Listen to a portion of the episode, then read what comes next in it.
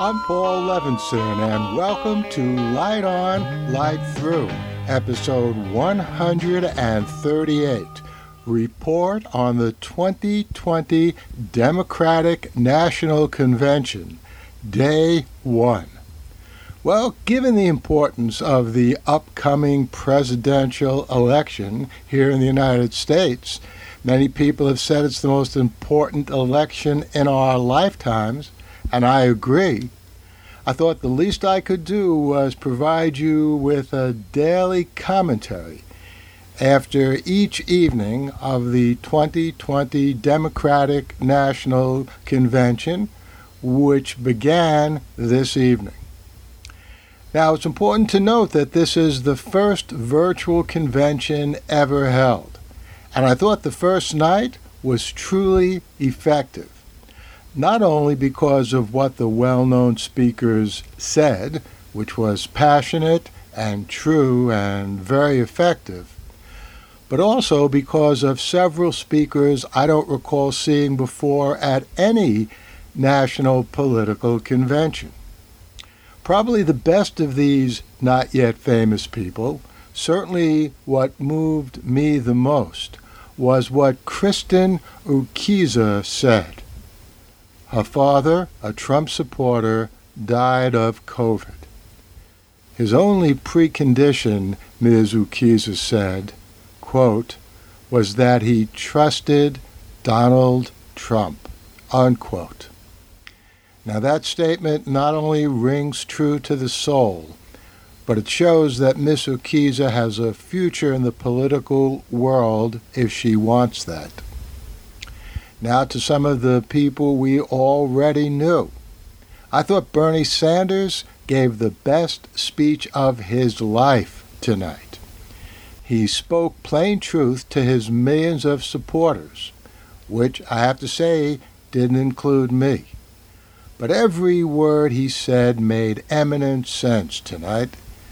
His confessions of a progressive, his confessions about why he was supporting Joe Biden for president, should be a handbook for every rational person who supported Bernie Sanders. In a phrase, they explain the dangers of Trump, which of course we already know but also how Biden's positions take important steps towards what Sanders wants, most importantly, universal health care. I hope those points become known and are believed by every progressive. I thought the Republicans not supporting Trump were convincing, but for some reason, even more so, Biden's rivals in the Democratic primaries, such as Bernie.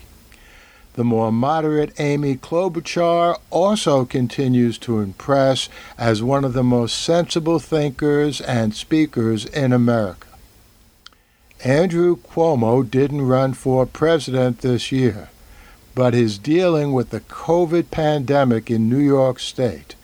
We now have just a 1% infection rate in this state after starting out as the most infected state in the country was just masterful, including his daily briefings, which I said at the time were akin to FDR's fireside chats during the Great Depression.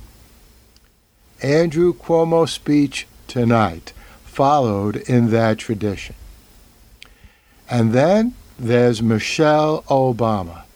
She already ascended to being far more than a former First Lady, but tonight she hit new heights of passion, compassion, and just clear, common, undeniable sense.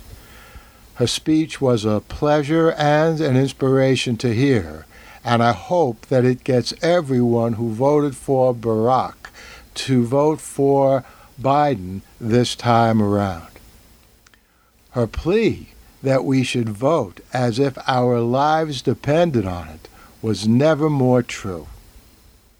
So, I thought the move from physical to virtual convention didn't hurt the convention at all tonight, at least not to someone like me who has viewed every other convention not in person but on television, which is what I did tonight.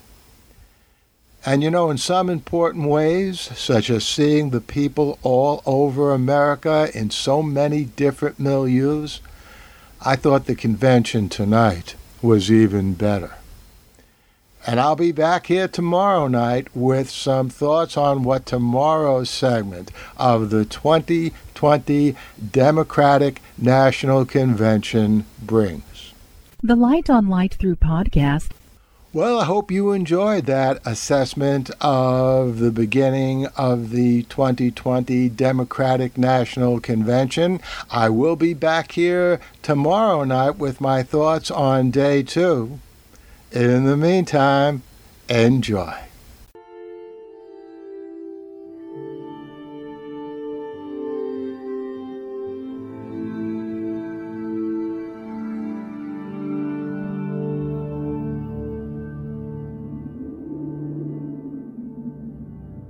Athens, 2042 AD. She ripped the paper in half, then ripped the halves, then ripped what was left again into bits and pieces of history that could have been.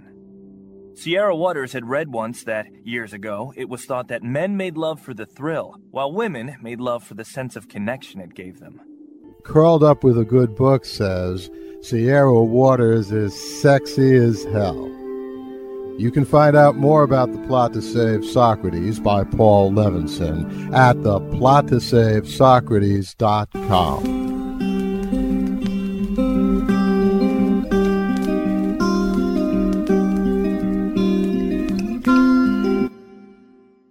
Paul Levinson Silk Code about an ancient biotech war raging on in secret for centuries